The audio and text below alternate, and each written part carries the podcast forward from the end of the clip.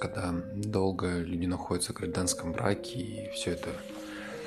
тяжело заканчивается, конечно, есть обиды, но восстановить доверие нужно